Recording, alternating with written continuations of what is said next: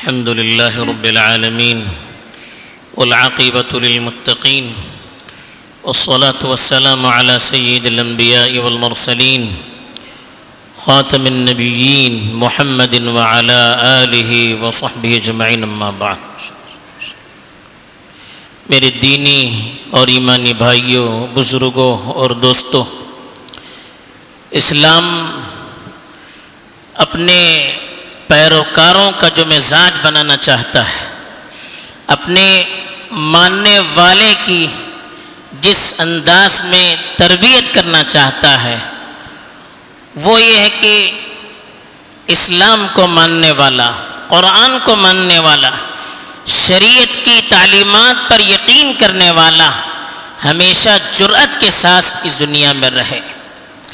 اپنے پیغام کے سامنے کسی چیز کو قبول کرنے پر آمادہ نہ ہو۔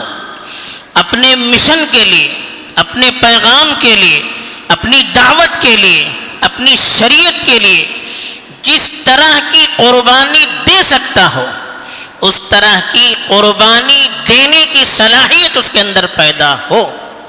اس لیے قرآن مجید کے اندر جو واقعات ہمیں نمونے کے لیے بیان کیے گئے ہیں ان میں سے واقعات وہ ہیں جس کے اندر جرت ہے، ثابت قدمی ہے، سامنے والوں کے، بادشاہوں کے سامنے اور بڑی بڑی طاقتوں کے سام، طاقتوں کے سامنے آنکھوں میں آنکھیں ڈال کر بات کرنے کا تذکرہ ہے۔ ایسے واقعات قرآن نے کیوں بیان کیے؟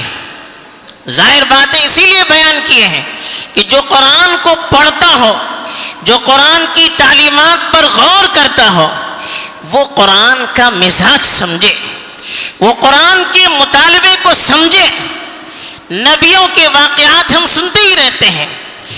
حضرت ابراہیم کے واقعات ہیں، حضرت موسیٰ کے واقعات ہیں۔ بڑی بڑی حکومتوں سے انہوں نے ٹکر لیے۔ وقت کے بادشاہوں کے سامنے انہوں نے ثابت قدمی اور جرت کا مظاہرہ کیا، کیوں کیا ہے واقعہ بیان؟ انبیاء کے واقعات تو چھوڑیے انبیاء کے ماننے والے جو نبی نہیں ہے ایسے جو واقعات قرآن نے منتخب کیے ہیں، اس سے بھی معلوم ہوتا ہے کہ قرآن کا مزاج کیا ہے۔ قرآن کیا چاہتا ہے؟ قرآن یہ چاہتا ہے کہ قرآن کو ماننے والا ہمیشہ سر اٹھا کر چلے، سر جھکا کر نہ چلے وہ آزاد رہے، وہ غلام بن کر نہ رہے، اس کا پیغام سب پر حاوی رہے، اس کے ماننے والے دوسرے قوانین کے سامنے جھک کر نہ رہیں اس کے لیے قرآن یہ واقعات بیان کرتا ہے۔ ایسے واقعات بھرے پڑے ہیں۔ اس کے بیان کرنے کے لیے بڑی تفصیل درکار ہے۔ چند واقعات قرآن سے اور حدیث سے آج کے خطبے میں بیان کیے گئے ہیں۔ ان میں سے پہلا وہ واقعہ ہے۔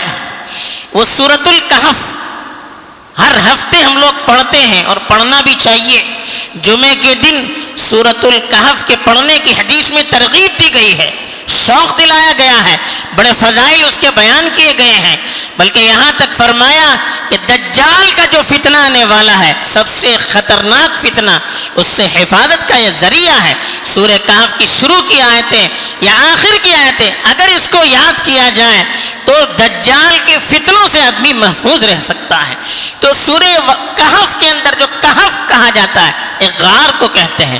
اس میں ایک واقعہ بیان کیا گیا ہے۔ چند نوجوان تھے۔ اس زمانے میں، جس زمانے کا بادشاہ بڑا بت پرست تھا، ظالم تھا، مجبور کر رہا تھا ایمان والوں کو کہ اپنا دین چھوڑ کر بت پرستی کو اختیار کریں، ورنہ مرنے کے لیے تیار ہو جائیں۔ تو اس کو پتا چلا کہ بڑے خاندان کے چند نوجوان ایسے ہیں جو اللہ پر ایمان رکھتے ہیں۔ بادشاہ کو اپنا معبود نہیں مانتے ہیں۔ بادشاہ کو اپنا خدا نہیں مانتے ہیں۔ خدا کا درجہ دینے کے لیے تیار نہیں ہے۔ بادشاہ جس دین کو دنیا میں عام کرنا چاہتا ہے، اس دین کے قبول کرنے کے لیے تیار نہیں ہے۔ بادشاہ کے سامنے ان نوجوانوں کو لایا گیا۔ تو ان نوجوانوں نے جس انداز میں اس کے سامنے گفتگو کی، انہوں نے کہا، ربنا، فقالوا ربنا رب السماوات والارض لن ندعو من دونه الہ لقد قلنا اذن شططا۔ اعلان کیا کہ ہم آپ کو ماننے والے نہیں ہیں۔ ہمارا رب تو وہ ہے جو زمین اور آسمان کا رب ہے۔ اس کے علاوہ ہم کسی کو پکارنے والے نہیں ہیں، کسی سے مانگنے والے نہیں ہیں، کسی کے سامنے جھکنے والے نہیں ہیں۔ اگر ہم نے ایسا کیا تو بڑا غلط اقدام کیا ہم نے۔ اگر اللہ کو چھوڑ کر، آسمان اور زمین کے پالنے والوں کو چھوڑ کر، اگر دوسروں کے سامنے ہم نے سر جھکایا، دوسروں کو اپنا خدا مان لیا، تو ہم نے بڑا غلط اقدام کیا۔ یہ بادشاہ کے سامنے کھلم کھلا اس نے اعلان کیا۔ بادشاہ جانتا تھا کہ بڑے خاندان کے لوگ ہیں، نوجوان ہیں۔ اگر ان کو فوراً مار دیا جائے تو حکومت میں، سیاست میں بوچھال آ سکتا ہے۔ تو چند دنوں کی اس نے ان کو مہلت دی کہ وہ غور کریں اور اپنی کیبنٹ کو منایا جائے کہ ان کو کیسے قتل کیا جائے۔ اور دھمکی دے دی۔ اب ان نوجوانوں نے ایک جگہ جا کر پناہ لی اور انہوں نے سوچا کہ چند دن ہم چھپ کر رہیں گے۔ جب حالات سازگار ہو جائیں گے تو ہم نکلیں گے۔ اب جب وہ چھپ گئے تو ان کی تلاشی شروع ہو گئی۔ ہر جگہ ان کی چھان بین ہوئی۔ لیکن جس غار میں انہوں نے پناہ لی تھی، اللہ تعالیٰ اپنا معجزہ دکھانا چاہتے تھے کہ جو اللہ کے لیے کھڑا ہوتا ہے اللہ کی مدد اس کے ساتھ ہوتی ہے۔ اللہ کی حفاظت اس کے ساتھ ہوتی ہے۔ غار میں جب انہوں نے پناہ لیا، تو اللہ نے ان پر ایسی نیند تاری کر دی کہ تین سو سال تک وہ سوتے رہے۔ بادشاہ نے چھان بین ماری، کہیں نہیں ملا۔ پھر بعد میں تین سو سال کے بعد ان نوجوانوں کو اللہ تعالیٰ نے پھر دوبارہ زندہ کیا۔ پھر اس وقت کے جو لوگ تھے وہ بادشاہ ختم ہو چکا تھا، اس کا مذہب ختم ہو چکا تھا۔ اس زمانے کے لوگ مومن تھے۔ عیسائی مذہب اس زمانے میں شاید تھا، اس کے ماننے والے تھے۔ پھر وہ واقعہ ہوا، ان کو اللہ نے زندہ کیا، دکھانا تھا۔ پھر ان کی وفات ہو گئی۔ بہرحال یہ پیغام اللہ نے ہمیں دیا، نوجوانوں کو دیا، دینداروں کو دیا کہ بادشاہ وقت کے سامنے بھی اگر حق بات کے کہنے کا موقع ملے تو کہنا چاہیے۔ بادشاہ کو راضی کرنے کے لیے اپنے پروردگار کو ہم ناراض کریں گے، پھر اس کی حفاظت اللہ کے ذمے نہیں ہے۔ اللہ کے رسول صلی اللہ علیہ وسلم نے صاف فرمایا کہ افضل الجہاد کلمت حق عند سلطان جائر، کہ سب سے بڑا جہاد یہ ہے کہ ظالم بادشاہ کے سامنے حق گوئی کا اظہار کیا جائے، حق بات کہی جائے۔ یہ سب سے بڑا اس کو جہاد کہا اللہ کے رسول صلی اللہ علیہ وسلم نے۔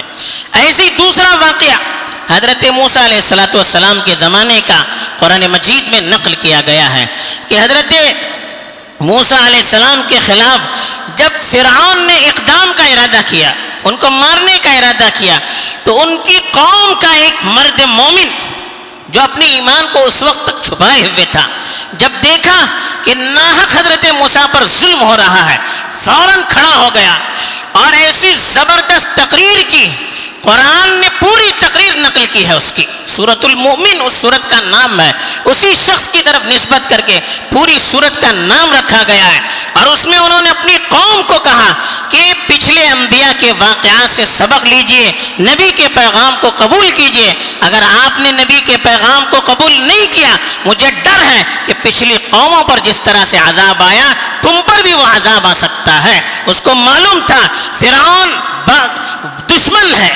اس کے پاس حکومت ہے، اس کے پاس فوج ہے، میں حق گوئی کے لیے کھڑا ہوں گا، میں جرت سے بات کروں گا۔ میرا انجام کیا ہے اس کو پتا تھا۔ پھر بھی اس نے جرت کے ساتھ پوری تقریر کی۔ اللہ کو یہ تقریر اتنی پسند آئی کہ کلام اللہ کے اندر پوری تقریر نقل کی۔ کیوں کی؟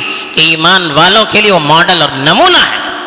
ایسے ہی حضرت موسیٰ علیہ السلاۃ والسلام کے زمانے کا واقعہ کہ جب ان کے بعد بیت المقدس کے اندر داخل ہونے کے لیے کہاں گیا۔ تو لوگ تیار نہیں ہوئے۔ بزدلی کا مظاہرہ کیا۔ حضرت موسیٰ کی قوم جن پر اللہ کی طرف سے اتنے انعامات ہوئے تھے ہم سوچ نہیں سکتے۔ لیکن جب ان سے کہا گیا، یا قوم ادخلوا الارض المقدسة التي كتب اللہ لکم حضرت موسیٰ نے کہا ہے میری قوم، اس مقدس سرزمین پر داخل ہو جائیے، جو زمین اللہ نے آپ کے لیے مہیا کی ہے۔ آپ کی زمین ہے جو عرض مقدسہ آج جہاں پر جہاد ہو رہا ہے کہا اس زمین پر داخل ہو جائیں۔ انہوں نے کہا، نہیں، ان فیہا قوما جبارین و انا لن ندخلها حتى يخرجوا کہا، نہیں، حضرت حضرت موسا وہاں تو ایک ظالم قوم آباد ہے۔ جب تک وہ قوم وہاں سے نکلیں گی نہیں، ہم داخل نہیں ہوں گے۔ تو یہ لوگ جنہوں نے ظالموں کے سامنے مقابلے کی جرت نہیں کی، ان کو اللہ تعالیٰ نے کنڈم کرنے کے لیے بیان کیا ہے۔ اس کے مقابلے میں کہا، قال رجولان من الذين يخافون انعم الله عليهما عليهم ادخلوا الباب۔ دو آدمی تھے حضرت موسیٰ کی قوم کے۔ انہوں نے کہا، جن کو جو اللہ سے ڈرتے تھے۔ تو انہوں نے اپنی قوم سے کہا کہ آپ داخل ہو جائیے اس ملک کے اندر۔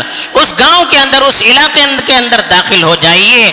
فیدا دخل تم غالبون۔ اگر تم داخل ہو جاؤ گے تم ہی غالب رہو گے تم ہی سربلند رہو گے۔ دیکھیے پیغام اللہ دینا چاہتے ہیں، جو قوم کھڑی ہو جاتی ہے، جو ہمت سے کام لیتی ہے، جو جرات سے کام لیتی ہے، اللہ کی مدد ان کے ساتھ رہتی ہے، اللہ کی حفاظت ان کے ساتھ رہتی ہے۔ اللہ غلبہ ان لوگوں کو دیتے ہیں، اس لیے پیغام اللہ نے دیا۔ لیکن وہ قوم داخل نہیں ہوئی۔ تو اللہ نے ان کو محروم کر دیا۔ قال فإنها محرمة عليهم أربعين سنة۔ چالیس سال تک اس زمین پر وہ قوم داخل نہیں ہو سکی۔ تو یہ ہے، اللہ تعالیٰ جب اس کے حکم کے لیے آدمی کھڑا ہو جاتا ہے تو مدد ہوتی ہے۔ جب ڈرتا ہے، بزدلی اختیار کرتا ہے کوئی یا کوئی قوم بزدلی اختیار کرتی ہے تو پھر وہ محروم ہو جاتی ہے۔ جیسے حضرت موسا کی قوم نے جرت نہیں کی، ہمت نہیں کی، حوصلہ نہیں کیا، بزدلی دکھائے تو وہ محروم ہو گئی۔ چالیس سال تک اللہ نے اس سرزمین سے، سرزمین مقدس سے ان کو محروم رکھا۔ ایسے ہی فرعون کی بیوی کا واقعہ قرآن نے ایک ماڈل کے طور پر پیش کیا ہے۔ فرعون جو وقت کا ظالم جابر بادشاہ، اس کی جو بیوی تھی، اس نے حضرت موسا پر ایمان لیا۔ اس نے قبول کیا، ایمان قبول کیا۔ حضرت موسا پر وہ ایمان لے آئی۔ اتنا ظلم اس پر ہوا، آپ سوچ نہیں سکتے۔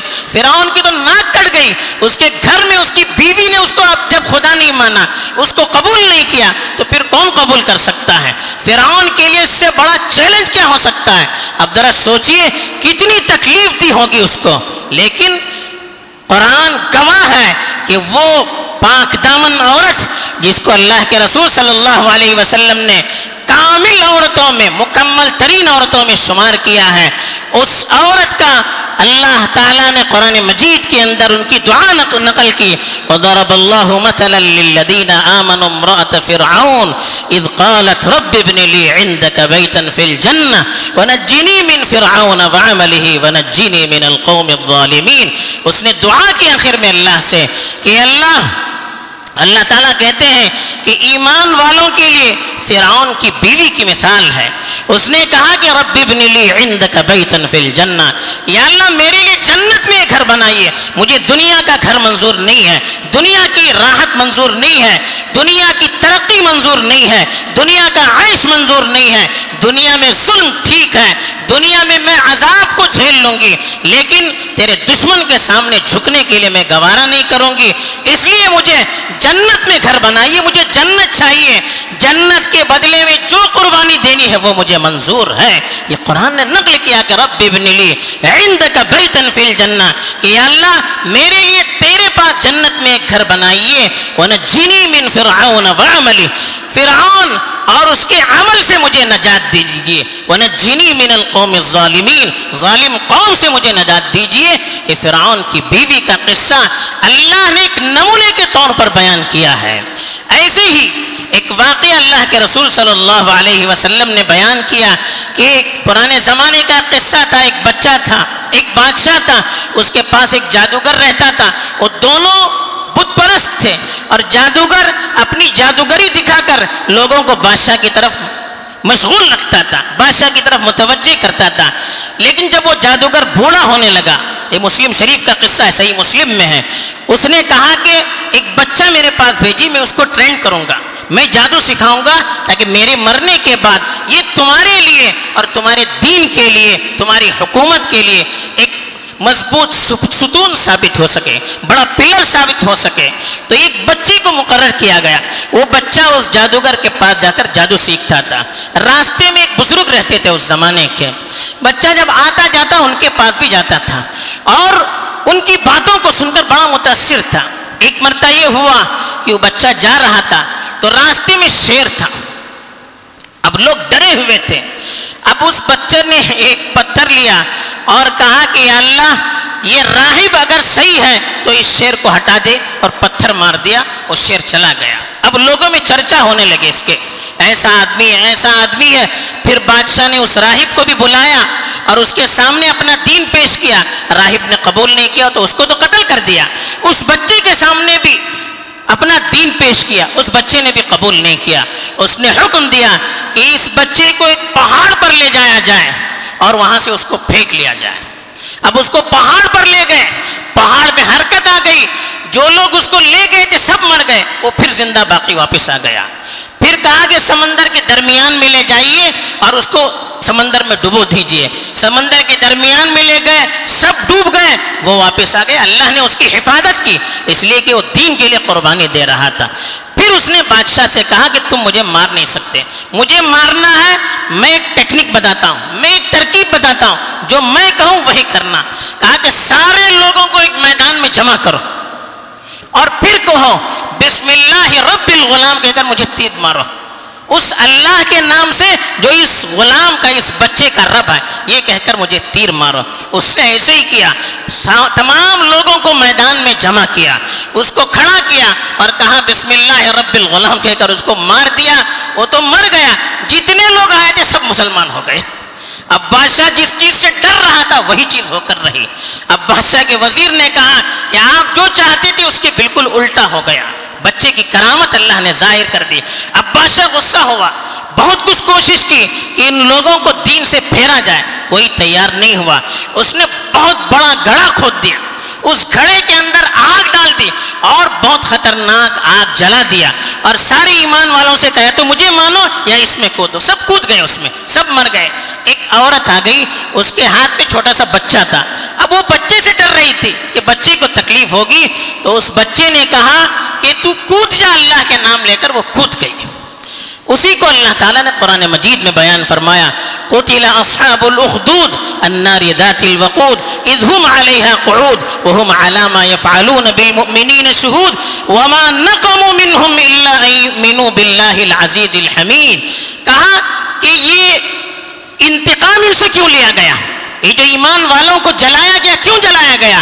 اس لیے جلایا گیا کہ انہوں نے کہا، وما باللہ العزیز الحمید کہ وہ اللہ جو سب پر غالب ہے غالب ہے اور قابل تعریف ہے اس کے علاوہ کسی پر ایمان لانے کے لیے تیار نہیں ہوئے۔ یا اللہ نے ان کی تعریف میں بتایا کہ ان سے بدلہ انہیں اسی لیے لیا گیا کہ یہ اس بادشاہ پر ایمان لانے کے لیے تیار نہیں ہوئے۔ اللہ کے پیغام کو چھوڑ کر کسی چیز کو قبول کرنے کے لیے تیار نہیں ہوئے، بلکہ اپنا، اپنی جانوں تک کے قربان کرنے کے لیے تیار ہو گئے۔ اللہ نے یہ نہیں کہا کہ اس نے انہیں خواہ مخواہ اپنے آپ کو ظلم میں ڈال دیا، ایسا نہیں کہا۔ پھر یہی چیزیں اللہ کے رسول صلی اللہ علیہ وسلم نے بعد والوں کے واقعات بھی بیان بیان کیے۔ دجال کا فتنہ جانتے ہیں؟ سب سے خطرناک فتنہ۔ بخاری شریف کی ایک روایت ہے کہ دجال کے زمانے میں جب دجال پوری دنیا پر چھا جائے گا، تو ساری دنیا کے اکثر لوگ اس کو مان لیں گے۔ جو مومن ہوں گے، وہ مدینے میں چھپیں گے۔ مدینے میں وہ آ نہیں سکے گا۔ مدینے کا ایک شخص باہر نکلے گا اور اس کے سامنے اپنے آپ کو پیش کرے گا کہ مانو کہ میں تمہارا رب ہوں۔ وہ کہے گا کہ میں تمہیں مانتا نہیں ہوں۔ دجال اس کے دو ٹکڑے کرے گا اور اپنے لوگوں سے کرے گا، دیکھو میں تمہارا معبود ہوں۔ اور اس کو زندہ کر کے پھر دکھائے گا۔ قتل کر کے پھر دوبارہ زندہ کرے گا۔ اور لوگوں سے کہے گا اب تو مانتے ہو نا، میں جسے چاہے مان سکتا ہوں، میں جسے چاہے زندہ کر سکتا ہوں۔ وہ آدمی جب دوبارہ زندہ ہوگا تو وہ کہے گا، مجھے آپ تو پکا یقین ہو گیا کہ تم دجال ہی ہو۔ پھر اس کو مارنا چاہے گا، وہ مار نہیں پائے گا اس کو۔ یہ ہوتی ہے ایمان کی طاقت۔ بڑی بڑی طاقتیں بھی جب ایمان پر آدمی کھڑا رہتا ہے، اس کا مقابلہ نہیں کر سکتی۔ صحابہ جو قربانی صحابہ نے دی، وہ انہی واقعات اور قرآن کی انہی آیتوں کی طویل اور تشریح ہے۔ ایک مرتبہ مکے میں اللہ کے رسول صلی اللہ علیہ وسلم کے صحابہ پر بڑا ظلم ہوا۔ اللہ کے رسول کے پاس صحابہ آئے، بخاری شریف کی روایت ہے۔ اللہ کے رسول کابت اللہ کو سہارا دیے ہوئے، ایسے بیٹھے ہوئے تھے۔ لوگوں نے کہا، اللہ سے دعا کیجیے، بڑا ظلم ہو رہا ہے۔ اللہ ہماری مدد کرے۔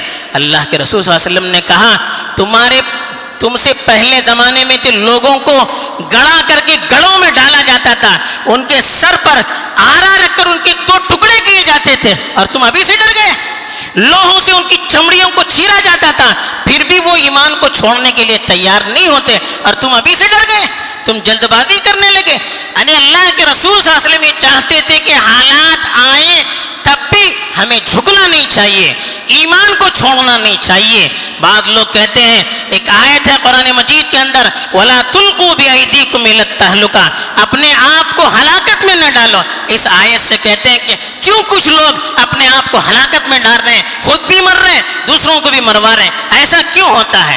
ایک واقعہ ابو داؤ شریف کے اندر اور ترمیزی میں بھی ہے کہ روم سے جب جنگ ہو رہی تھی، رومیوں سے، تو ایک صحابی آگے بڑے تنے تنہا اور فوج میں گھس گئے اور پھر وہاں جنگ کر کے پھر واپس آ گئے۔ لوگوں نے کہا، کیسے آدمی ہے اپنے آپ کو مروا رہا ہے یہ۔ ولا تلقو بھی کو مل تعلقہ قرآن کہتا ہے کہ اپنے آپ کو ہلاکت میں مت ڈالو اور یہ اپنے آپ کو ہلاکت میں ڈال رہا ہے۔ حضرت ابو ایوب انصاری بہت بڑے صحابی وہ وہاں تھے۔ انہوں نے کہا کہ نہیں، یہ مطلب نہیں ہے اس آیت کا۔ یہ آیت ہم انصاریوں کے بارے میں نازل ہوئی۔ ہم انصاری، ہم لوگوں کی کھیتی ہم لوگوں کی کھیتی باڑی تھی۔ باغات تھے۔ ہم نے سوچا کہ ہم نے بڑی قربانی دی۔ جب اسلام کا غلبہ ہوا، مکہ فتح ہو گیا، مسلمانوں کی تعداد بڑھ گئی۔ ہم نے سوچا کہ کچھ دنوں کے لیے ہم اپنے کاروبار کی خبر لیں گے۔ ہم اپنے باغات کی خبر لیں گے۔ ہم اپنی کھیتی باڑی کی خبر لیں گے۔ اتنا آپس میں انہوں نے اللہ کی طرف سے یہ آیت نازل ہوئی، ولا تلقو بعیدیکم الى التهلکہ اپنے آپ کو ہلاکت میں نہ ڈالو۔ مطلب کیا ہے؟ دین کے کام کو چھوڑ کر، دین کی نشر و اشاعت کو چھوڑ کر، اللہ کے، اللہ کی اللہ کی راہ میں مر مٹنے کے جذبے کو چھوڑ کر، آپ اپنے کاروبار میں توجہ دیں گے، آپ اپنی کھیتی باڑی میں توجہ دیں گے، آپ اپنے باغات میں توجہ دیں گے، آپ اپنی دولت پر توجہ دیں گے۔ یہ ہلاکت ہے۔ مرنا یہ ہلاکت نہیں ہے۔ دین کو چھوڑ کر دنیا میں اپنے آپ کو مشغول رکھنا، یہ ہلاکت ہے، اس کو قرآن نے بیان کیا ہے۔ اس کی غلط تشریح کرتے ہیں۔ بہرحال اس طرح کے ہزاروں واقعات ہیں جو ہمیں یہی پیغام دیتے ہیں۔ حالات چھائیں جتنے سخت ہوں۔ حکومتیں چھائیں جتنی سخت ہوں۔ ہاں اور کتنا خطرہ ہو، ہمیں اپنے پیغام سے پیچھے نہیں ہٹنا چاہیے۔ ہمیں جھکنے کے بجائے مرنے کو ترجیح دینا چاہیے۔ یہ پیغام اگر ہمارے دل میں رہے گا، یہ واقعات ہمارے سامنے رہیں گے، اس پر یقین کر کے ہم دنیا میں جئیں گے، دنیا میں مریں گے، تو یاد رکھیے، دنیا کی کوئی طاقت نہ ہمیں مٹا سکتی ہے، نہ ہمارا مقابلہ کر سکتی ہے۔ بس یہی پیغام ہے جو ان واقعات کے ذریعے سے آج کے ماحول میں ہمیں دیا جا سکتا ہے۔ اللہ تعالیٰ صحیح سمجھ آتا فرمائے اور اپنے دین کے لیے مر مٹنے کا جذبہ ہم سبوں میں پیدا فرمائے۔ آمین۔